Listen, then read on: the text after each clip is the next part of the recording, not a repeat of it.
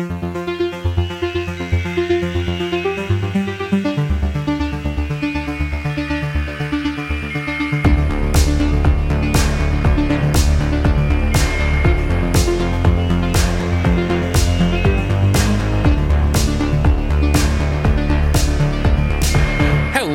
and welcome to Every Horror Movie on Netflix, the show where we watch, review, and discuss every horror movie on Netflix. I'm Steven. I'm here as always with my faithful co-hosts Patrick Hey, and Chris. Hi there. How you guys doing? I'm doing great. Great. Fantastic. What could be better? What could be better? We had, we had a lot of fun on Thursday night, April Fools, with our live stream. How do you guys think it went?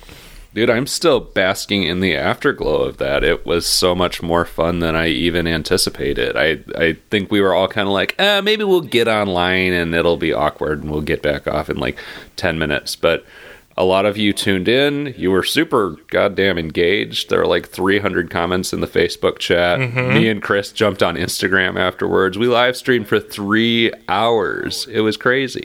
God bless you. Something you. only only two narcissists would do that. But, but What was it like over on Instagram? I mean, I popped in for a little bit, trolled a little, popped in and out, but uh, it was good. You know, it was, it was more fun for me because it was easier for me to follow the chat on Instagram than on Facebook. At least the way uh, I had things set up on my end. So I don't know. It was nice. We got we got a good group of fans. Pleasure to pleasure to get to know everybody and Yeah. answer their questions and stuff. yeah, I think we should do it again sometime. I think we definitely Yeah. should. Yeah, people were asking for that, so I think we'll have to respond to that request one way or another.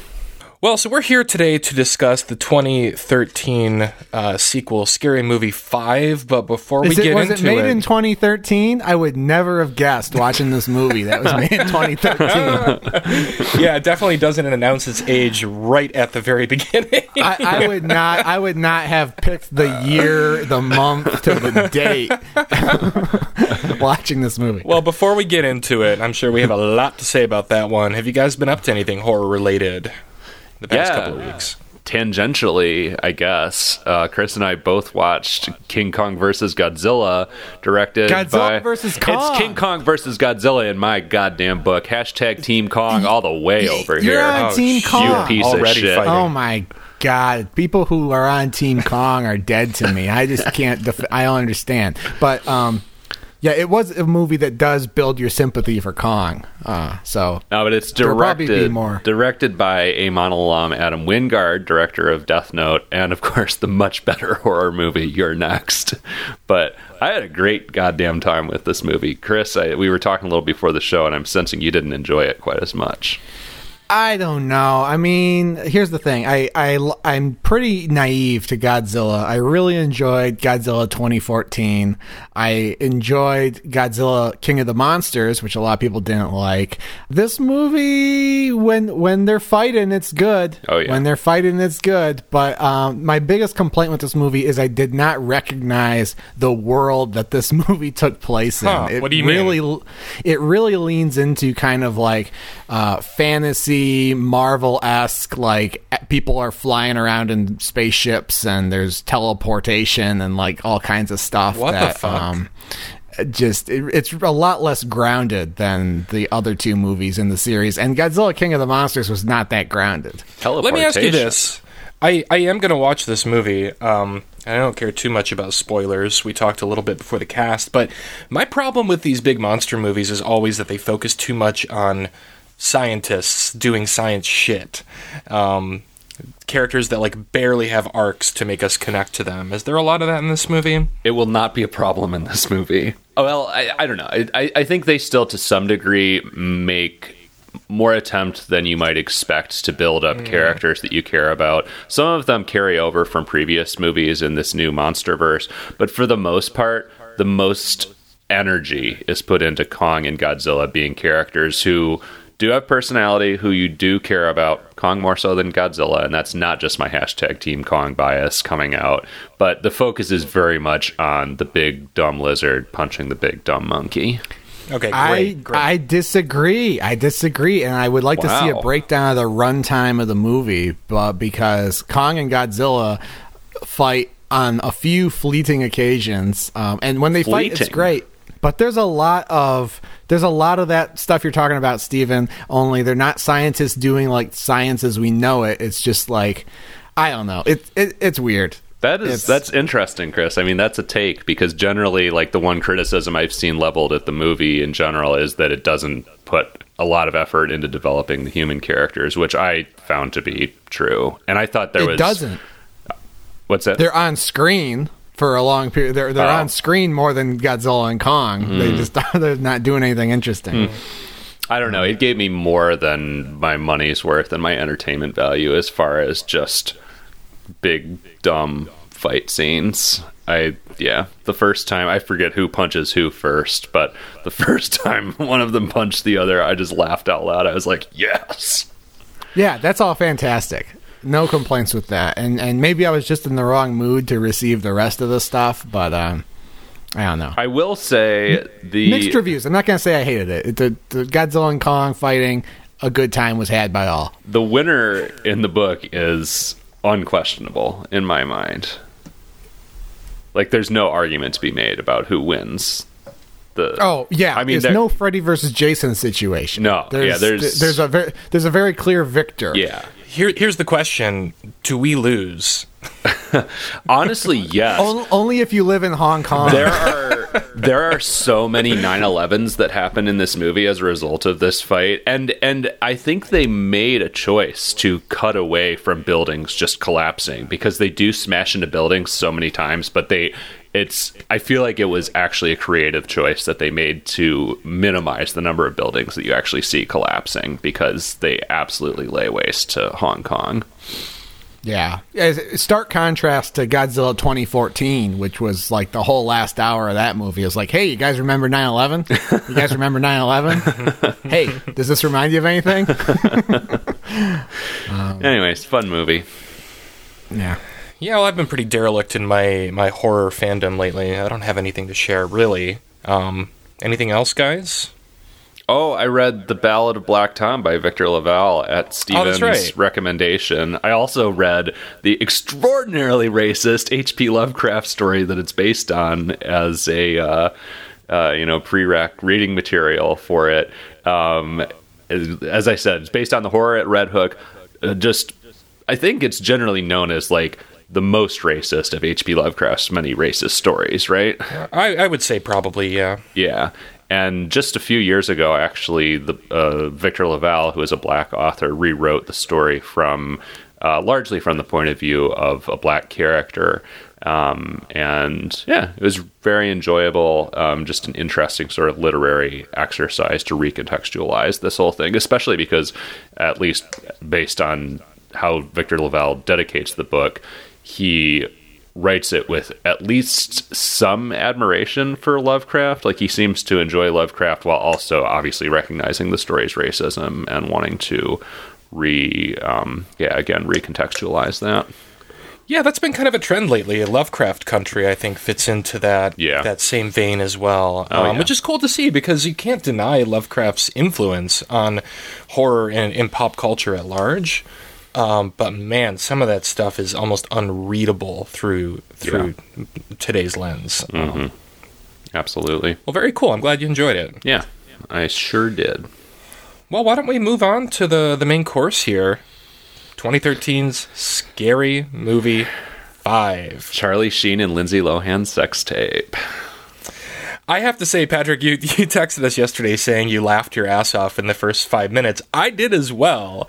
I It's hilarious. Charlie Sheen and Lindsay Lohan are uh, hooking up at the beginning of the movie, and about three minutes in, I mean, it's all filmed from a, a security camera a la paranormal activity, and there's an extended scene of like their night of debauchery as they're like going through all these like acrobatic poses and stuff, except all sped up as things do to pass time in the paranormal activity movies. And so it's got, I think the Benny Hill music is literally Yeah, playing in the background. sax. yeah. And there's like a horse jumping into the bed and just all this shit going on. It was, I don't know, I found it extremely comical, actually. I, I was almost slightly ashamed to be laughing so hard at a scary movie so soon into the movie. It it was amusing. I had never I've never seen any of the scary movie movies um, in, until right now. So um, Me neither. It was a, a new experience for me and, and overall i have some some thoughts and feelings that i'm sure we'll get into but yeah it, it definitely opens with this timestamp where it's like hey remember when people were making lindsay lohan jokes remember when people were making charlie sheen jokes Yeah. Here's the thing. And- I feel like that was like two to three years before this movie was even written that people were making those jokes. Like it feels dated upon arrival. it, it, it's it's more in sync with the lindsay lohan scandal i think than the charlie sheen uh, scandal Can I tell you I something? think Charlie Sheen's just playing his kind of uh, his his well trodden Charlie Sheen ladies man kind of role rather than the like post meltdown Charlie Sheen. Mm-hmm. I have a little bit of a confession here. Like, this is going to sound silly, but this was so long ago that, like, I don't even remember what the Lindsay Lohan scandal was. I don't even remember what Lindsay Lohan is famous for. like, Well, it's just that- been wiped out of my mind. At Mean point. Girls. Oh yeah, Mean Well, Girls. that's the thing. I actually did a Lindsay Lohan double feature yesterday. I watched uh, Scary Movie 5 in the afternoon and I watched Mean Girls at night, which is probably the opposite of the times of day. I Yeah, this would have watched been really but- scary with all the lights off, Patrick. Lindsay Lohan, our greatest American it's, actress. It's it's kind of hits differently today, um, especially in wake of like you know the Britney Spears documentary and everything, Mm-hmm. because it's kind of like Lindsay Lohan was just another kind of young actress who was put in the public eye and scrutinized to death, and you know didn't deal with it especially well, and got ridiculous amounts of tabloid attention and and late night jokes directed at her um, for for you know crashing her car, basically. You know, was that what it was? I, I like Steven also don't remember. I mean, she she was on a I lot don't of know. drugs. Uh, I, think, mean, she. I think she's had substance abuse problems. I don't know if it was drugs or alcohol or what, but um, she did Yeah. get, I think, arrested or she crashed her car or something like that. I mean, who knows? It's ancient history, but yeah, it was very timely at the time. Um, I guess credit to Charlie Sheen and Lindsay Lohan for being in this and playing themselves and laughing along with that stuff, but it is a little bit depressing if you if you scratch the surface. it's it's extra depressing because neither of them is even trying to turn in a performance. Like they're just so dead-eyed and wooden. Almost all of Charlie Sheen's dialogue is ADR'd for some unknown reason. I mean, that's that's Charlie Sheen in general. yeah, I guess though. so. I mean, frankly, I barely remember what the Charlie Sheen controversy even was at this point. I remember him like going off on some coke-addled rant and saying winning, but that's it. I mean, I think that was it, right? He just like kind of went on a public yeah, bender. he he like had a feud with the people who were making Two and a Half Men, and he like got fired, and he did like a press Oh, yeah. tour, and he got increasingly more strung out, and uh, yeah, I don't know, Well, it's a did fit. a It's, one man show, yeah. It's a I played like two two dates. okay, I do kind of remember that. That was wild. Um, but it's a fitting opening to set the tone for this movie because so much of the humor um, is dependent upon your knowledge or familiarity with the pop culture of the day. Um, what what were the hot horror movies? Apparently, Oh, yeah. they thought Mama was. Uh, a box office smash worthy of parody. Yeah, so so the, so the movie basically like you know if if you're not familiar with a scary movie and you probably are, you know basically it's it's a broad spoof of horror movies and general pop culture of whatever era you know whatever year the movie was was produced in. Um, this movie hinges a lot on the plot of Mama, which I have not seen and am probably less likely to want to see after having seen this movie. it's not that great, and you're not a Jessica Chastain fan, right? I, I seem to remember no, I you. have no. I, I have no issue with Jessica Chastain. I'm not a Zero Dark Thirty fan, sight unseen. Okay. but um, but um, You know, actually, Mama was a big box office success. It grossed 146 million dollars against a 15 million dollar budget. Yeah, that was a big hit. I feel like when I heard of that movie, I thought it was like a like a kind of hidden gem or something. That's wild to me. Yeah. What- I, I, I, it's been a while since I watched. it. I remember liking it. It didn't blow my mind or anything, but it was solid. It's typical of what Andy Muschietti would do with the the first It movie. It's it's very sentimental, almost in like a Guillermo del Toro way that usually rubs me wrong. Mm-hmm. But it's got some cool effects in it, and you know, spooky th- mood. these these kids kept saying "mama" in this movie, and I was like, "Mama, I feel like that was a movie. I think that I'm missing something here." Um, but no, that totally kind of missed that. But it, it basically hinges on "mama," paranormal activity, or, or one of the paranormal activities, and surprisingly, it leans a lot on Black Swan. Yes. which, uh, which I That- was Planet not of- expecting. that and got Planet the of the Apes. And Yeah, Rise Planet of Planet of the Apes and the Evil Dead remake, which came out a week before Oh, this yeah. in theaters, Oh, wow. which is so weird to me. Huh, Yeah. That's wild. Yeah, I mean, because they were just like goofing on elements of the trailer from that movie then. Pretty much. I mean, the remake is so similar in so many ways to the original that you can just kind of make some of the gags in the first two Evil Dead movies and and, and make it seem to tie in well enough, at least. I don't know. Yeah, but It's like. I, I forget, does she slit her tongue in the original Evil Dead? I think that was an elaboration of the remake. oh, I don't remember. It's been a long time. Hmm. Yeah, so so watching this movie kind of gave me the same sensation I get reading this book that I have, Best Editorial Cartoons of the Year 1999 edition. Yeah. it's like Wow, you, You know, own that. That's crazy. I own this. I, I have it from 1999, but like you know, uh, there's just little cartoons, and you look at them, and you're like, man, I think that was going on in Congress in 1999. I don't know. How many? Yeah, let I me mean, ask you this: got- How many poop jokes are in that book? How many? Jo- Oh, how many know. jokes are there about babies being set on fire? Well, here's the thing about this scary movie. Um, I was shocked, shocked at the at the frequency of jokes. There is probably this movie probably averages 30 to 50 jokes a minute. Oh yeah, I mean it's it's almost up to like 30 rock speeds. I would like to take a little like clicker and just click every time there's a sight gag or, or, or a line of dialogue, whether it lands or not. Because most of the time the com- the jokes don't land, but when you're firing them that quick, you can have a pretty fucking funny movie with like a one percent hit ratio. Yeah, it's kind of like the old, you know, uh, room full of monkeys with typewriters. Like one of them will type a Shakespeare play. So it works. I mean, I, I was um, I had a smile on my face throughout this movie, whether I was laughing or not, just because something amusing was always happening, literally second after second. Oh, see, for me, this movie wore out its welcome within five minutes, probably. Like, pretty much the second that opening scene dragged on a little bit too long, and it never recovered. I found it exhausting because, yeah, you're right. It's joke after joke after joke. Almost none of them are even remotely funny to me. Um, I knew to expect a lot of just kind of casual racism and misogyny and homophobia in this movie. but Not as even- bad as I expected, actually. it was more racist than I expected it to be, but then again, it's a vastly different conscious now, even just, you know, eight or nine years later.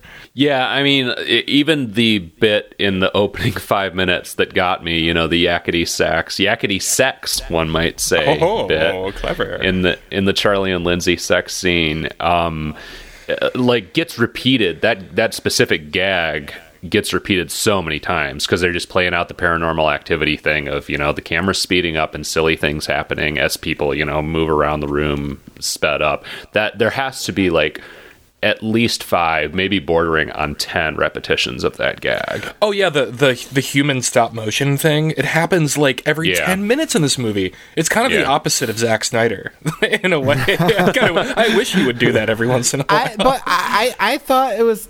I don't know. I I thought that stuff was funny enough. I don't know. It's like what are you expecting? Um, something I thought was really refreshing was that most of the jokes like are actually written or they're set up or it's like you know this is a movie that's like trying to entertain. And i haven't watched a comedy movie like this in a long time. And i feel like most of the comedy movies that come out these days are like look we cast some comedians Yeah. and they're gonna riff on each other.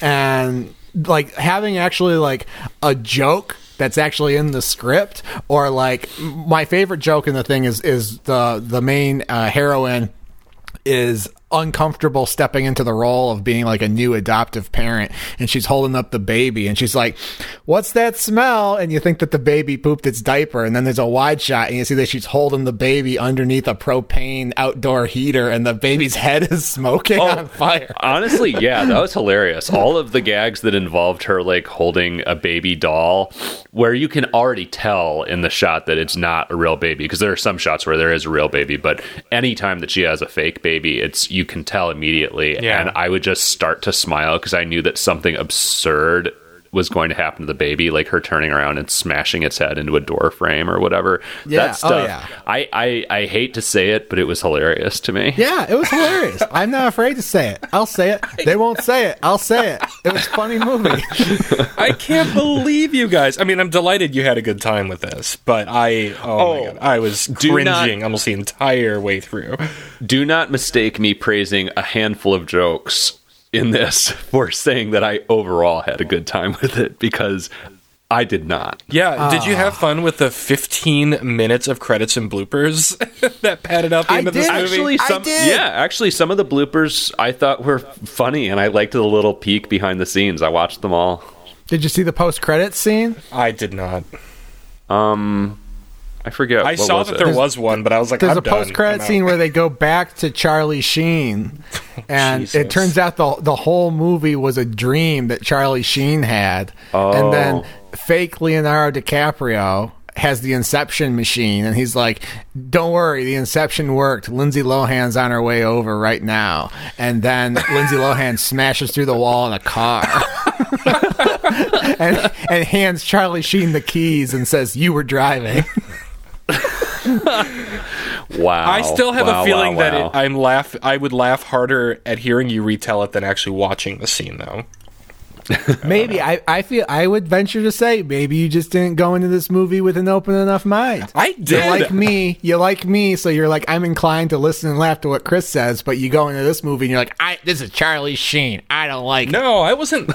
I mean, I did not enjoy most of this film, but it wasn't so unpleasant that I didn't have a little bit of fun engaging with it. I mean, I went in expecting to laugh. I love the first two scary movies, unapologetically. I mean, sorry, you said. I mean, did you laugh? uh, twice. So I laughed in the opening scene, and I laughed. This was, I thought this was a brilliant gag, and I, it took me a, half a second to realize what they were doing. So there's a parody of Darren Aronofsky's filmmaking style where the, Yes. the, Oh, where the that, that's the best part.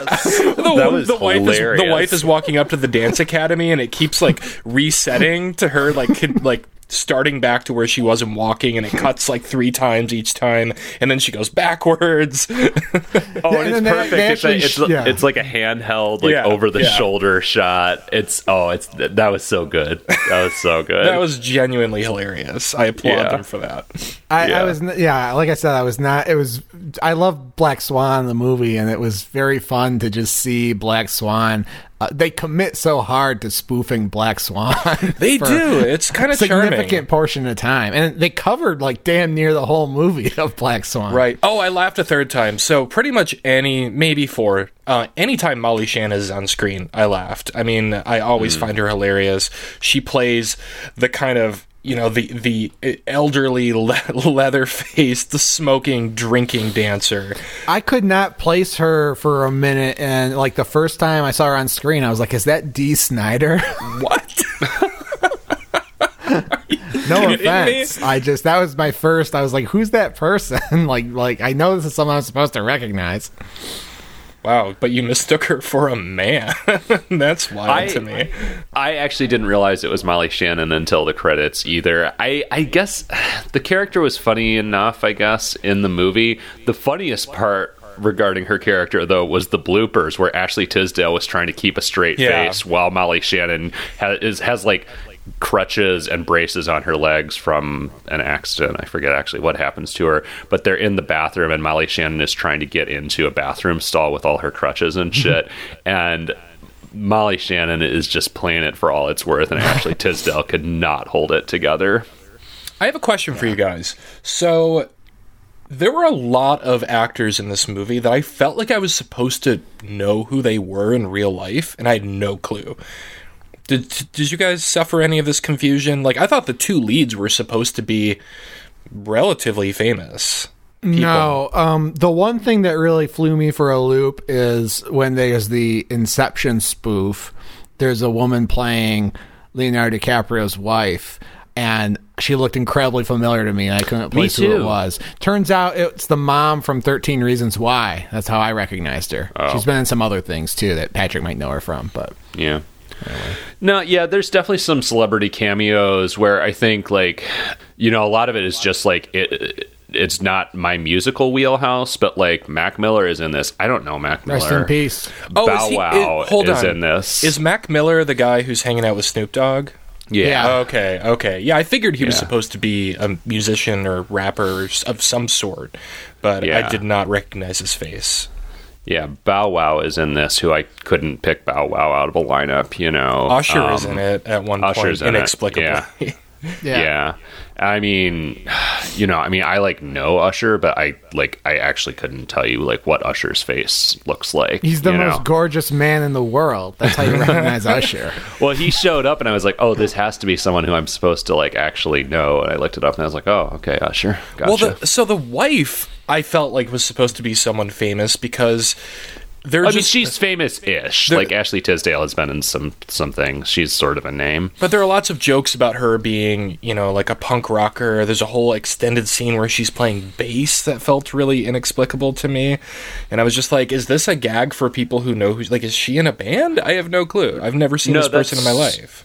That's a Mama reference. Ma- uh, Jessica Chastain's character is like a punk rocker in that. Oh, yeah, you're right. Wow. I haven't Yeah. seen that in a very long time. Okay. Yeah. Yeah, I thought that So was I- like a riff on the actress herself. I think they're trying to actually poke fun at Jessica Chastain and suggest that Jessica Chastain was kind of miscast in that role. She was. I, I think you could make that argument because basically the joke is that it's Ashley Tisdale who is like white and blonde and not particularly edgy, and so at some point she like someone rips off her like punker wig and, And her tattoos. fake tattoo sleeve. Yeah. Uh, something I thought was interesting is how this movie uses celebrity impersonators with no fucks given. Like, you know, we have Leonardo DiCaprio show up, and, and for a minute, And I he- think it might be Leonardo DiCaprio. for a DiCaprio. minute it passes as Leonardo It does. DiCaprio. Yeah. he consistently passed quite well as Leonardo DiCaprio for me. I But was like, not. damn. He's like a this guy Tim and Eric version good. of DiCaprio. It's just like very uncanny. I loved it. and and then like about uh, a quarter of the way into the movie, I was like, "Is this Morgan Freeman doing the voiceover?" too. And then it's a Morgan Freeman impersonator doing the voiceover. and a really damn good one. That kind of And blew my like- mind. it would be a joke if Morgan Freeman were doing the voiceover, right? It would just be it would just be a joke. But the fact that it's a Morgan Freeman impersonator kind of makes it even funnier. And yet, like, there are also recognizable characters who show up who look nothing like they do in the movies. Like, there's a fairly extended riff involving Fifty Shades of Grey and Christian Grey, and the guy who plays Christian Grey looks nothing like Christian Grey in the Fifty Shades of Grey movies, and nothing like, honestly, what you would even expect Christian Grey to look like. That was very strange casting to me. yeah. Yeah. Did, did that really ruffle your feathers as a big Fifty Shades of Grey fan, Patrick? It did. I am an unabashed fan of those movies. They're terrible, but Oh, I, was just love- kidding. Holy I shit! love those movies. oh no, I actually love the Fifty Shades of Grey franchise. I, act- I well, I've never seen the third one, sadly, but I saw the first two in the theaters, and they were hilarious. They were a riot. Ah, I, I've never seen them, but but I duly like the noted. I like the tropes. I like its place in pop culture. Um, and yeah, we get a little five minute sequence or whatever where they go into Fifty Shades of Greyland. There, uh, there were some good gags in that scene. I like when he hands her like the champagne. I think it's a champagne glass, Oh, yeah. and the camera pulls back, and there's like little like nipple clamps, basically that Yeah. would Like like pinch your ro- nipples like if you bring the glass close enough to drink. Yeah, They're that, was- that clacking was at funny. her like like Doctor Octopus. yeah. or like he offers her a chair and the dildo just pops out of the bottom of the chair or the seat of the chair. That was funny. I recognize stuff, I recognize those as jokes. I didn't laugh, but again, I'm glad you guys had a good time. Um, okay, le- let's talk about some heinous shit. Namely, the Mexican Mexican housekeeper Oh character. my god!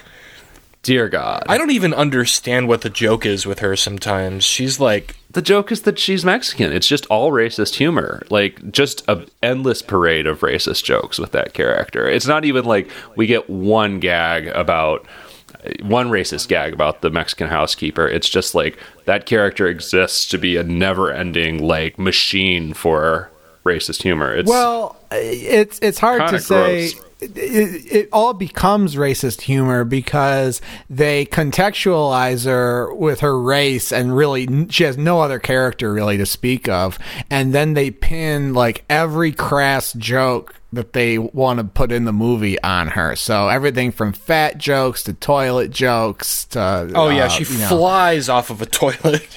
and so it's like you know none of like the the the scatological humor the uh fat stuff like none of that would be racist except for the fact that it's all been placed on this character who exists and is defined by race and nothing else Would you say so? know what I, I'm saying? I, I propose that we. I, I think you're right. You're totally right. But um, I- I proposed at the end of the last episode when I uh, chose this film that we go into this expecting a movie where no target is off limits. You know, kind of an equal opportunity offender, which I think, eh, from what I remember, the first two scary movies were.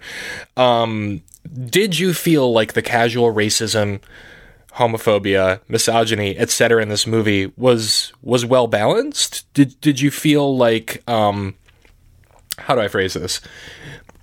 Do you feel like the the movie is trying to make fun of everyone and everything or do you think it's a little bit uneven? I mean, I didn't see any jokes at the expense of any other race, you know. Oh, there's blackface jokes in this. There's the jokes about the the there's jokes about how you can't do blackface There's jokes about how you can't do blackface. There's there's jokes about um uh the the the husband is like he he like can't talk about the the apes that he's studying without sounding racist. Um The black ballet dancer does always like pole dance or like hip hop dance whenever she dances. true. So I guess there's some some racist humor against black folks. Um, I I don't know. I don't really know what the question is here. I don't know. I don't know that equal opportunity justifies anything. Um, I mean, it's a matter of taste, but for me, it's a lot easier to stomach that kind of humor if it's being directed at everyone and everything in the movie and not just singling certain types out. I, I guess I felt it was disproportionate Okay, cool. That's that's a valid answer. I did as well. I just wanted to hear your guys' read on it. Yeah, I thought the that character, the the housekeeper character, was uniquely caricatured. I agree. and More- it's like and it's like um i didn't get the sense that i get watching something like south park where there's a lot of targets for the humor and they include you know a lot of punching up at like institutions and stuff too like it was kind of just like the only thing that comes out that is mocked to that degree is is this woman and, and her ethnicity and her body type which Yeah. sadly is far from the first time that, that a character like this has appeared in in a comedy. Oh, yeah. Um, it's just even in 2013, it's just such a worn out trope. It's very lazy.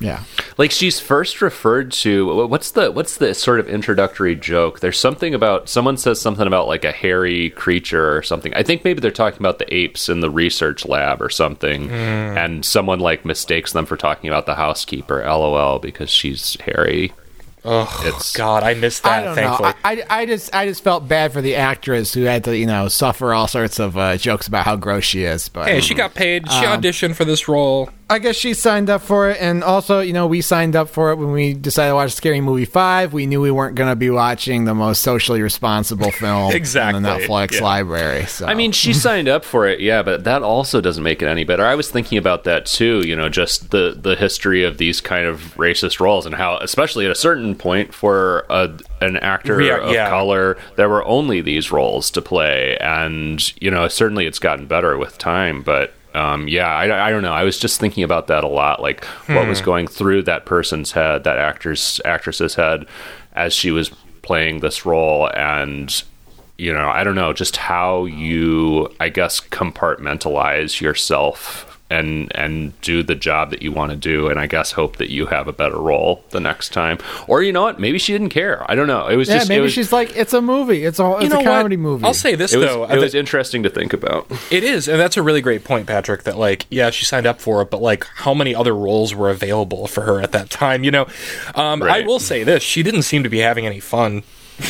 that's my takeaway. yeah, you don't see her in the bloopers, do you? that's true. No. Oh, poor girl. yeah Oh. that was that was kind of that was just sad i didn't like it didn't like it um Oh, I'm just looking at. I mean, I made like kind of a rough list of things that I did and didn't like. The pretty much anything with the feral girl was really upsetting to me. Like all the gags with her were really gross. Like the one where she like sticks a Oh. pop, popsicle stick up her ass And then just, sniffs it. Just unnecessary. Yeah. Upsetting. I mean. I, I hope you guys will agree with me here, but I, the worst thing about that for me is I do not want to think about a young girl jamming something up her ass. Like I don't care if the joke is that like the stick smells like shit. That made me deeply uncomfortable. Yeah. you could not get away with that today in 2021. yeah, I, I would like to think not. I don't know. You could like, yeah. When, whenever you're involving young kids in, in this kind of humor, it's always a little bit, uh, you know, you're raising an eyebrow, and I can only hope that they have good parents, not stage parents, who are on set making sure the kids were comfortable with everything and explaining everything to them in an age appropriate way. That's the fiction I want. I choose to live in. I'm trying to think of other pieces of this that were vaguely offensive to me. Um, I think I, I mean there's a lot, there's a lot, but I mean like like the really heinous shit. So I mean, uh, the the whole um, like Mexican standoff between Mac Miller and Snoop Dogg, I felt was pretty. what? I like that. You thought that was What are you funny? talking about? You thought that was offensive? I mean, it's. You, you think it, you think it's racist to portray Snoop Dogg as a gangster? I don't think it's necessarily racist. It's more like it just. I, I don't know. I don't. I don't like the joke that like all rappers are just like thugs who carry around a billion guns. I don't know. That, that, that, that rubbed me the wrong way a little bit. I, I, uh, Maybe I'm just too sensitive. I'm not. I'm not going with you there. okay. I think that was fine. okay. Okay. And I don't even know if that was the joke. I mean, I, they're not even really established as rappers. It's just that they they're not even playing themselves. Well- they just happen to be rappers in the movie. But they're only. I mean, they're only in the movie because they're recognizable, right? sure, sure. Yeah, I mean they are two rappers who are both known for smoking a lot of weed, and that's the that's the, that is the joke. Whether Yeah, or their not mo- they're their called motivation is that they're Dogg looking for Mac weed. Miller. Oh my Yeah. god, that giant joint. That was The so. giant joint was funny. You thought I that was funny? that. I was like that. Yeah. That would have been funny in like an early '70s Woody Allen movie or like Airplane or something. In Cheech and 2013, yeah, that was ridiculous. St- Steven, uh, what are some comedies that you really enjoy? That's a great question. Um, I mean, I'm trying to get. I'm gonna, trying to get a barometer here. I mean, they're pretty pretty far afield from this kind of thing. I don't know. Ghost World is one of my favorite movies ever, and I laugh my ass off every time I watch it. It's a very particular brand of humor, though, as Patrick can attest to. I'm sure. Yeah, I almost wouldn't even call Ghost World a comedy. I love that movie though. I mean, I yeah, I, obviously Scary Movie is not like the height of comedy, but again, there were lots of things in this that I not only chuckled at but laughed heartily at, you know. Same. So, you know, Same. and and there's also heinous shit in it. It was it was a real mixed bag. It was a real roller coaster. Um, oh, a- another great example. Not that I'm on trial and have to defend myself, but I love Todd Solondz. Like that brand of like dark, fucked up humor. Like Happiness is a deeply uncomfortable and offensive movie, and yet if when I get on its level, I laugh pretty much start to finish. Um, Never heard of it. Never heard of the director. Okay, well, check it out. very very dark humor. Todd Solondz. Yeah, I, I don't know what else there's to say about this movie. I, yeah, there's a I, few- I there's feel a like we might be tapped out already. There's a few other scenes that I liked, which I guess we can talk about in the spoiler room because uh, there's nothing to spoil, so I might as well Yeah, save something. That's fine. I need to pee, so we can talk about everything else in the spoiler room. Yeah, I mean- there's not gonna there's not gonna be any spoilers down there, y'all. But we'll we'll put the spoiler room break in just for structural reasons. I just want to say one of the reasons I chose this movie is because I just wondered what it would be like for us to sit down and talk about this kind of movie, this like very loosely structured parody on the show. And, Well, and it's you found out. I found out it's been a lot. fucked around around, and and found found, out. out. Ah, it's been a lot of fun. Uh, so, uh, who do we want to start with? Patrick, would you view it, cue it, or screw it? Ah, screw it. I mean, like I said, obviously I did derive some gr- uh, unexpected and great enjoyment from parts of this movie, certain gags, but it's it's it's it's not good. It's not good. I couldn't recommend anybody see it. Mm-hmm. That's all I have to say, really. I'm gonna I'm going to go exploding fart my way into the bathroom now.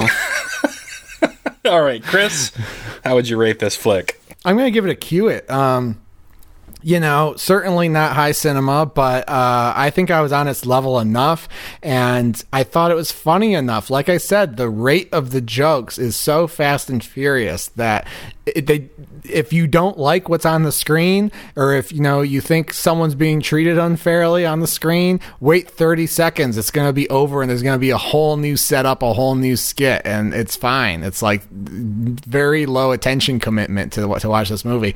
Um, I I liked seeing jokes in a movie. I like seeing things set up.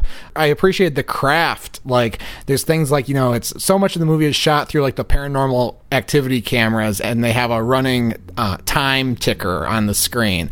But there's several times where like the counter is just moving like a minute or two every second, even though we're watching the things in real time. And it's like that was a decision somebody made that makes the whole thing just even more uh, absurd.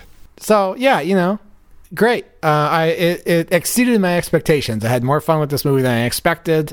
Obviously, you're not missing anything in your life if you don't see it. I'd be very curious to watch the first couple scary movies, which I hear are much better, that involve the Wayans brothers, who I like, and uh, see what those are like. So maybe someday.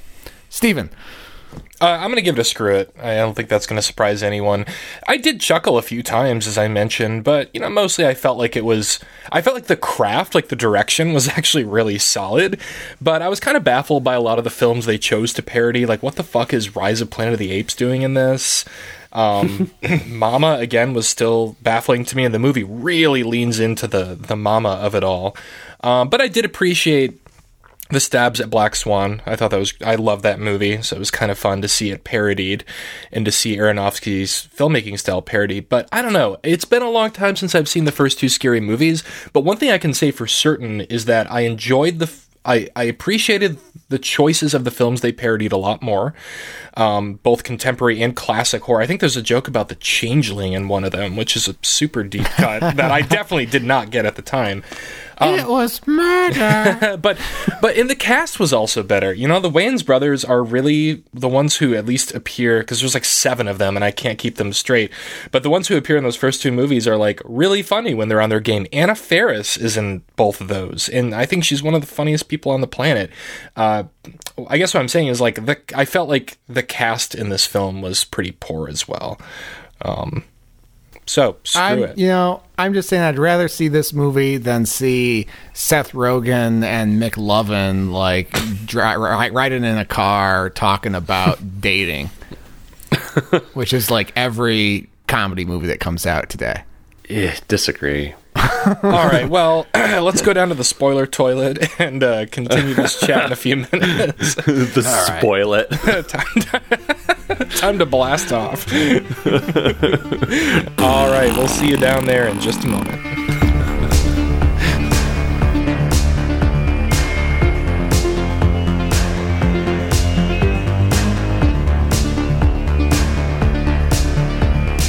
Okay, welcome back. We're down here in the the spoilet, as Patrick called it. oh my god, so many fart and poop jokes in this movie. What else do you guys want to talk about? I want to talk about my favorite scene. Okay, what's your favorite scene? My favorite scene, completely inexplicable, is again, we're watching this through like the surveillance cameras, the paranormal activity cameras, and for no reason, the like the pool, the pump from the swimming pool I knew you were gonna go there. that was so Chris. emerges from the swimming pool and like stop motion animation walks over to the gate of the of the pool opens it up and like 10 more pool pumps come in and they have a party. And some vacuum cleaners show up. Oh, vacuum Uh, cleaners with like female figures. yeah and they're all drinking and they're playing beer pong and they're just trashing the pool deck. And i was like whose idea was it to just have these pool pumps come to life It was and have a party weird. And one of them is sucking a dog's dick off at one point. that happens Dude, that scene was so bizarre to me because I did not know what those things were. I had Oh, to really? look up what they were. And I, I just it struck me as an interesting gag because I feel like you have to just like sort of be in a certain socioeconomic class or have had just certain life experience to get that joke at all. Because, like I said, I did not know what those devices were, and I had to look up that they were pool dr- drains or pumps or whatever the hell they are. See, I That feel like was- they're- that was bizarre. I feel like they're kind of a. Tr- I think I got the joke because I think they are kind of a trope in these, these like housebound found footage movies where like you you see the static shot of the pool and there's just the little pool cleaner doing its job down there, and they just turn it into a whole gigantic bit. Like I remember there was there uh, one of them was. Uh, it was in 13 cameras too, I think. They kept going to shots of the pool and like the little things just like Oh, roving yeah. around at the bottom. Um, like That's- completely that might be where they're coming from. Yeah, I- I, I have to admit, I've never seen a Paranormal Activity movie. Oh, really? I own the first one on Blu-ray, but uh, I have not seen it. Too scared. I don't want to be like one of those guys in the movie theater on the in the night vision on the camera on the on the commercials who's spilling my popcorn. Oh, they were so. I saw the first three in theaters, and every single one of them was a fucking blast to watch with the crowd. yeah. People were screaming, they were yelling Oh. back at the screen. It was Good. great. good. Yeah, I think I've seen most of those. I, I I feel like I've seen at least like five Paranormal Activity movies. God, are there more than that? Yeah, I think there's like seven or something. Holy fuck! There's nothing better than watching the uh, the right type of horror movie in a theater where people are animated about the movie. And there's a right way and a wrong way to do it. Like I want people to be engaged with the film. I don't want to be watching The Conjuring and have a couple of high schoolers like making out and giggling next to me. Um, but as long as they're interfacing with what's on the screen, can't get enough. Um, I remember I mean, during one of my favorite moments in, in like in a theater ever was I think during Paranormal Activity 3 somebody just kept shouting that bitch is floating over and over and over again. Like at least 5 times. And they were right behind me and I was like laughing along with them. Like they were scared but also amused by the special effects. It was it was a delight I saw The Prodigy in theaters, uh, which I think I talked about on the show once, uh, with Movie Pass, rest in peace. oh wow that's a And- blast from the past and uh, there were only a few people in the theater. It was the night it came out, and the Prodigy is about a basically a serial killer who's reincarnated into a little boy, um, and the boy gets creepy. And there's a scene where the the creepy kid comes into the mom's room and is like, "Can I sleep with you tonight?" And someone in the back of the theater says, "Oh hell no! You sleep in the dog cage." Oh, this story is secondhand, but um, a, a former friend of ours, Paul, uh, who Patrick, at least Patrick will remember, maybe Chris. His mom always had fucking wild stories about the '70s and the '80s, and especially with. Didn't you bring Paul up on the live stream the other day too? I feel like Paul has been coming up on the podcast a lot lately for some reason. Yeah, that's weird. I hope he doesn't listen. Um, but, but his his mom was like such a such a treat, and always had these like long, uh, winding stories. Kind of like that's probably where I get it from. I spent a lot of time with her when I was an adolescent, and um, she saw Nightmare on Elm Street three Dream Warriors, and I don't remember what the scene was, but somebody yelled at the screen. I think Freddy was uh, approaching a, a female and like trying to. I mean, doing something gross with his tongue, and somebody yelled out, "Don't do it! No man is worth it." Wow. I wasn't even there, and I still think of that every once in a while and chuckle to myself. I miss movie theaters, guys. I think that's what we're trying to say here.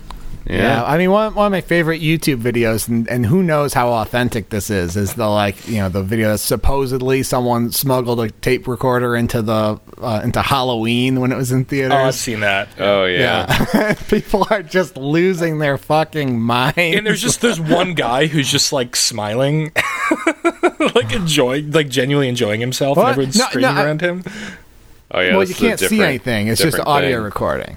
Oh, I've seen. Yeah, we're talking about the original Halloween. Yeah, no, I think I've seen a video or like a mm. 16 Well, millimeter something. I, I no, I've seen they they've synced up an audio recording to to the video. Oh, But, okay, okay. Yeah, like Michael Myers Oh. sits up and everyone is like, "Oh my god!" like they're legitimately distraught. And I believe it in 1978 or whenever that was. I'm sure that movie was scary as fuck. I know. I just like what's gonna be. What's gonna be. I want the experience. I want to be like that amazed and scared by movie magic again and i don't know if it's if it's going to happen again we're we're long past the the days of the train pulling into the station making you run out of the theater we're long past the days of of me losing my mind when michael myers sits up i just What about okay? I, don't can think of. I've had uh, I've had several experiences that are comparable to that. i'm not enough of a nerd to scream when captain america grabs the hammer like everyone else yeah, but I mean, did you see Blair Witch Project in the theater? No, I, dude, I was like seven years old. Oh, I saw it. I saw it at a drive-in. It scared the 10 years flying old. fuck out of me. It was it was exactly like what you see in those crowd reaction videos. Everyone's screaming the whole time. It was Wow. great. Uh, the first Paranormal Activity, you know, famously they marketed that movie with crowd reaction footage. I think only. Um, and it was like I hope and it I hope they come up with something new. I'm I'm looking for the next best thing. when I saw Hereditary, people were screaming. Oh yeah. it, fe- I mean, it felt like we were seeing a I- horror that we'd never seen before. But yeah, these kinds of films, I think by nature, just come along very rarely. Yeah, I mean, if we're talking about like experiences we've had where the audience was super into it, I mean, when I saw Get Out, the audience was super invested, like vocally in a really fun way. Um, of course, Infinity War and Endgame were crazy to see in the theater on opening night with a crowd. Um, as far as movies that like just had a visceral impact on me. Paranormal Activity, absolutely. I've talked about that on this podcast before, I'm sure, but I was one of I think like four people in the theater, but man, that fucked me up. Um, Us Yeah, had me just I was like literally shaky when I walked out of Us. Um, Dark Knight, man, that was a that I'll never forget seeing that in the theater, seeing the end of that in the theater, and just being like, "What?" I remember Um, yeah. two that were really. I haven't thought about these movies in forever, and they're kind of similar um, thematically. But Teeth and Hard Candy were two movies I saw in a theater where like everyone was losing their goddamn minds. I had to Mm. walk out of Hard Candy, and you know, like I, I used to wonder. You see this trope in movies where like somebody's like really stressed and they splash water on their face, and it's like, does anyone ever actually do that? I had to do that because I was so flushed and like sick feeling during uh, the climactic moment of Hard Candy. Dude, Oh. actually, relating back to Scary Movie 5, remember when we were talking about that? I'd rather not. um, I walked out of Black Swan for a minute, actually. I had forgotten about this until just now. I, this was at a point in my life where I. I my anxiety issues were snowballing, but it was Hmm. before a point where I actually realized I had anxiety, and so I would have a really hard time like watching movies in theaters in general. It was just a weird trigger for me. But specifically, like when she starts picking feathers out of her skin, I couldn't handle it, and Oh, I had to leave and come back. That's a very very know. stressful That's- movie. I remember having a similar experience with it. That's all good stuff. I don't know if it's quite what I'm talking about when I say I'm looking for something like like I'm looking for uh, something that it, that people don't have a context for. Like I feel like that's what you get when you listen to that tape of Halloween, like where people just like this was the a man who you thought was dead sitting back up is the scariest fucking thing you've ever seen. or the end of Carrie, right? Like it's, uh, Or- it's such a it's been parodied to death at this point, but people lost their fucking minds when her hand reaches out of the grave at the end. But I think Yeah. some of the movies we're talking about here kind of fit that template. Like, I mean, uh, Blair Witch and Paranormal Activity are both kind of in that ballpark because there was legitimate, uh, you know, sort of uh, uncertainty and a lot of obfuscation around whether or not those were real, you know, whether Yes. those were genuinely documentaries. And I I mean, I think by the time of Paranormal Activity, I, I- I think there was a lot more um, kind of confusion about whether it was real or not with Blair Witch, but there was still enough with Paranormal Activity where people were like, "What is this?" You know. Yeah. And I mean, I, I, feel like Infinity War also kind of hits that spot too, because no one went in that movie expecting to watch half of the Avengers die in the in the last five minutes. You know, so I, th- I think some of the things we're close- talking about fit. Yeah, that's probably as close as I've come in my life. As I as I hate to uh, hate to give Marvel credit on that one, but yeah, the, the ending of Infinity War did hit different.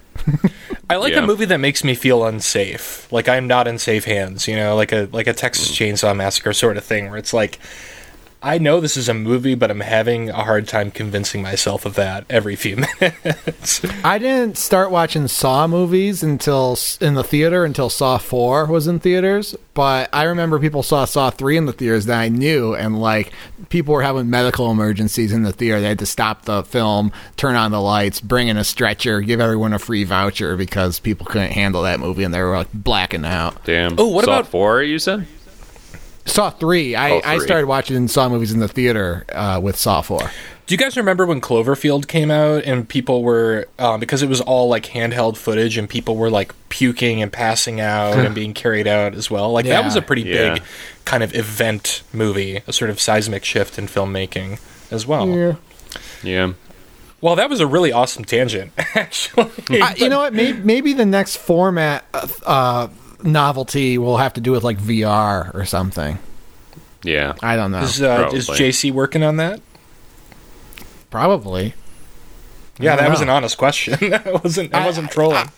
I feel like if, if James Cameron decided to pivot to like, if James Cameron wanted to make the scariest horror movie, straight horror movie that he could possibly make, it'd be terrifying. I would love, honestly, not a huge James Cameron fan. I would love to see his attempt at that. I think you're right. I think he could pull it off. Um, yeah. Whatever happened to D Box? You guys remember D Box 4D? It's still around, man. I don't know who actually pays for it, but it still exists. I I, My- I, my I plan don't think I've ever watched a D-Box movie. My plan for the premiere of Pizza Face Killer is I'm going to have Confederates in the screening with Ziploc bags with hot pizza in them. And then, like, halfway through the movie, when the Pizza Face Killer is on the loose, they're going to open the Ziploc bag and the whole theater's going to start smelling like pizza. oh my god! Speaking of comedies I that I, like love, that you chose the word Confederates. That's what a magician calls it when, when you have people in Oh. the audience who are cooperating with you. gotcha. Not, I'm not talking about, like, uh, you know, soldiers from Georgia. this is another answer to Chris's question earlier when he was interrogating me about being joyless. Um, a comedy that I love, a comedy that I absolutely love, and Patrick, I know you do too. Waiting for Guffman. Remember the scene where he was Oh, talking yeah. about he did that production of Backdraft, and they would like light pieces of paper on fire and blow it through the vents, and everyone would just get a little little poke, a little poke on the face, and like the whole theater burned down. Oh my god. That's immersive cinema for you there. Uh, I rewatched that fairly recently. What a treasure. okay, back to Scary Movie Yes, 5, please. though. Here's the one scene that I, I wanted to mention that I didn't get a chance to in our, our first uh, segment, but maybe the scene where uh, the movie most hammers us over the head with the specific era that it was made in is the the lesbian sex scene between our hero and like heroine oh. and the oh, ballerina Oh, yeah. who's like chasing her spot in the ballet. Repeatedly the Ashley Tisdale keeps like looking down between her legs and it's just like pop culture figure after pop culture figure figure from 2013 pops up like Tiger Woods shows up between her legs and then Ted like the Seth MacFarlane voiced bear from the movie Ted shows up and who else there's like a couple others that are just like oh my god the string of references Well, I, I did like the Tiger Woods again, a Tiger Woods impersonator, Yeah, of course. a very I did one, like yes. the, I did like the Tiger Woods impersonator. Like just he was wearing his red shirt and his hat, and he's like, "Mind if I play through?" Oh God, So though. stupid. There's there's literally a woman munching on a piece of carpet that pops up at one point. Ugh. There's a shot of two pairs of scissors colliding with each other. There's I actually did laugh at this. Okay, that's five laughs. The shot of the there's like a model train tunnel and you hear a train coming and it just gets rammed with another tunnel. you know what? That was actually at the point I I had reached like terminal. I don't know. I I I had just been kind of ground down by the movie at that point, and when that happened, there was my my my mental reaction to it was so strange because I simultaneously went, okay, that wasn't what I expected, and I guess it's kind of funny, but I also almost had an out of body experience where I could just see my own stone face because my my facial reaction did not change. I did not laugh. I had no outward reaction, and also at the same time, I was like, okay, that's kind of funny. Why am I not reacting to this? But it was just, I think at that point, the movie had just worn me down. You were And I was gassed. just end it. I was gassed like McGregor. Exactly. Yeah, because it's you know, films are shot at 24 frames a second. This movie is 24 jokes a second. It's exhausting after a while. But I think it was just the bad jokes at that point had had worn me down. Yeah. Actually, I don't know. That was a strange experience. You just gotta let the bad jokes r- wash over you like a wave. It's like it's like um Well, they were. That's I think exactly what was happening. It was just the jokes had no impact on me at that point, even the good ones. yeah, you're gonna get exhausted if you try to lean into every wave. I don't know. Like I said, I, I was able to filter out filter out the noise and laugh at the signal. And all in all, you know, I would watch Scary Movie four. I would watch Scary Movie six if there is one. There's not. Unfortunately. Well, I would I would make Scary Movie six. I think you would do a really good job actually. There, there was a uh, there was an Insidious reference that I thought was funny, a uh, little little little um, subtle. But when Katt Williams shows up to be the psychic of the house, he puts on a gas mask like Lin Oh, Shaye yeah. does in Insidious. Oh, so I read on the Wikipedia that Insidious was one of the films they parodied and I I don't know. I mean, we have this ongoing or I have this ongoing thing where I confuse Insidious and Sinister and other films with adjective titles. Um, Um, they spoofed Sinister too. Really? I think because they had the the girl coming out of the cardboard box, right? Oh, yeah, which is yeah. a Sinister thing. Don't remember that. layers, man. A lot of layers in this movie.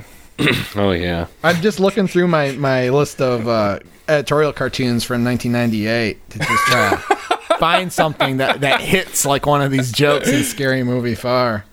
Like uh here we got one. There's Uncle Sam, and he's looking haggard, and he's reading a piece of paper that says 105th Congress budget, and he says, "Yes, I finally got a balanced budget." And then behind him, there's some smoke and some fire, and it says, "Record 16 billion dollar trade deficit." Man, that is some New Yorker level shit. Oh, that just that just hits. Dude, remember like when balancing the budget was actually a thing? Like I remember Clinton talking about balancing the budget. We don't even talk about balance. Oh no, because the money is fake and we finally acknowledged it. It doesn't mean anything. Yeah. There's there's no budget. There's no deficit. There's you know. All right, well, what are we watching next time? Oh wow, we're just gonna shut it down like that. I guess we have to though. I, I I mean, do we have anything else to say about this? By the time I check out and start reading my book of 1998 political cartoons instead of like listening to you guys, it's time to move on. yeah. Yeah, so let's fire up uh, the cyber wheel. We've got every horror movie on Netflix loaded into a cybernetic wheel of death, and uh, it's going to tell us. We don't get to pick this time. It's going to tell us Yeah, what I- movie we're watching next time. And I feel like maybe we should re-explain this because, like, based on the live stream the other night, I feel like people don't know how we choose movies anymore. But we Some take people turns. don't know the basic conceit of the People show. ask Chris. me about it all the time. Like I talk about the show with friends and colleagues um, at my own peril, and that is the number one question I get. Number two is what does Amon mean? What is an Amon movie? Well, that's a that's a secret. We don't tell anyone what Amon stands for. but It stands for every horror movie on Netflix. You dumb dumb. But the first time I was asked that question, I understood their confusion because I was like, we just say it so casually that people might not put it together that that's an acronym. yeah. Anyway. W- Well, um, we started off going in alphabetical order, a very systematic way to watch every horror movie on Netflix. Um, now, what we do uh, for the benefit of the listeners and our own mental health is Yeah. we we alternate choosing one. Um, but then to you know, we can't just watch movies we want to watch. So every when we've all picked a movie, we spin the wheel. The wheel picks a random movie for us, and then we go back to our rotation of picking. So, So we go Chris picks, Patrick picks, Steven picks, and then the wheel picks, and then it repeats. And every Yeah. every once in a while, there's like a special event movie that we break the order to cover as well. Uh, but Chris, I like that you mentioned we can't just watch stuff we want to watch because the element of torture is inherent in this journey. Like we are, we're not supposed to be having fun all the time, or really at all. and and really, you know, some of our favorite movies that we've discovered have been movies that we had to watch. Um, It's true. It's true. You know, we would have never we would have never watched Creep two, uh, especially after watching Creep one. Well, and I mean, even when we do pick the movies ourselves, I think there's still at least some element of picking weird things. I mean, it's not always just like, oh my god, I really want to watch this movie. You know, that we definitely still pick random ass things and things that we know are not going to be good, like Scary Movie Five. yes, I uh, like a little little inside baseball maybe, but uh, we had to re-edit the end of the last episode because I thought that this was the first scary movie because of the way that it was displayed on Netflix. I did not want to watch Scary Movie Five. All right, well, you guys ready to spin the cyber wheel? Yes. All Let it roll. let's give it a spin here, mecha wheel, if you will. Roll me away. All right. it's going. It's spinning. Oh, I'm so excited. Oh boy. We are going to watch, and I think the name of this movie is just hilarious The Vatican Tapes. I've I've seen that on the list before. Vatican Tapes. A young woman hospitalized for an infected wound becomes possessed by a satanic force. Uh, that will take a priest and two exorcists to defeat. I, I, not what I expected from Vatican Tapes. Who would have thought it would be a, an exorcism movie? Yeah, who would have thought? Um, Mm, we're gonna need Father Amorth to get through this one. just gonna say, God, I fucking hate possession movies. We've talked about that quite a bit on the show before. I'll try and suck it up for this one. You know what? Maybe it could. It might throw us a surprise. You never know. Never know. One can only hope. All right, well, guys, it's been fun. Uh, Patrick, you want to do your spiel? Yes. If you have nothing better to do with your time after you finish listening to this episode, we will beseech you to use some of that time to go to every horror movie on Netflix.com. We've got our merch store out there where you can buy t shirts and coffee mugs and other goods and sundries with every horror movie on Netflix art on them. Uh, also, use some of that spare time on your hands to uh, go review us on your podcast provider of choice. Tell a friend about us. Subscribe. You know, write every horror movie on Netflix on a deck of 250 index cards and strew them. Strew them. That's not a word. I know where you're, I know where you were trying to go. Though. fling them, fling them as you drive down the street of your hometown. Let them be strewn about. Let them be. Allow them to be strewn. um,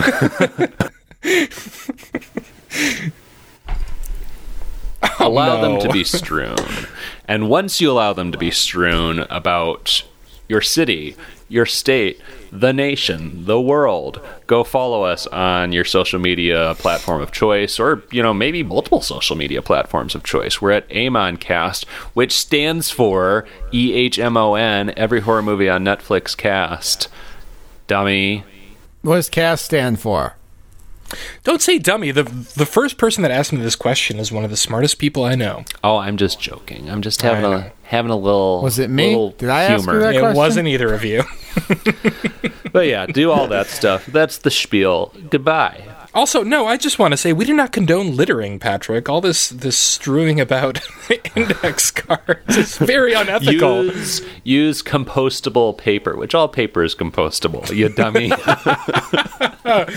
okay, bye. Oh, I got one, I got one right here. It oh, says for God's it says sake. television, television, and there's a low resolution. It's very low resolution picture. Of Explain an your. This is an editorial cartoon. Contextualize this. It's also a very visual gag, and this is a Yeah. podcast. yeah, yeah. The, the, the, pa- the panel says television, and there's a kind of a low, pic- low. Uh, it's a pixelated version of a overflowing garbage can, and then the next panel says high definition television, and it's a clearer picture of the same overstuffed garbage can. so television a- is garbage. What a knee that, slapper. that is that who who would have made that joke? That That is some TV is nuanced trash. shit. That's, that that is a Pulitzer Prize winning piece of art right there. All right. Well, thanks for sharing that, Chris. Love you guys. See you next, or see you in two weeks. All right, bye everybody. Amon out.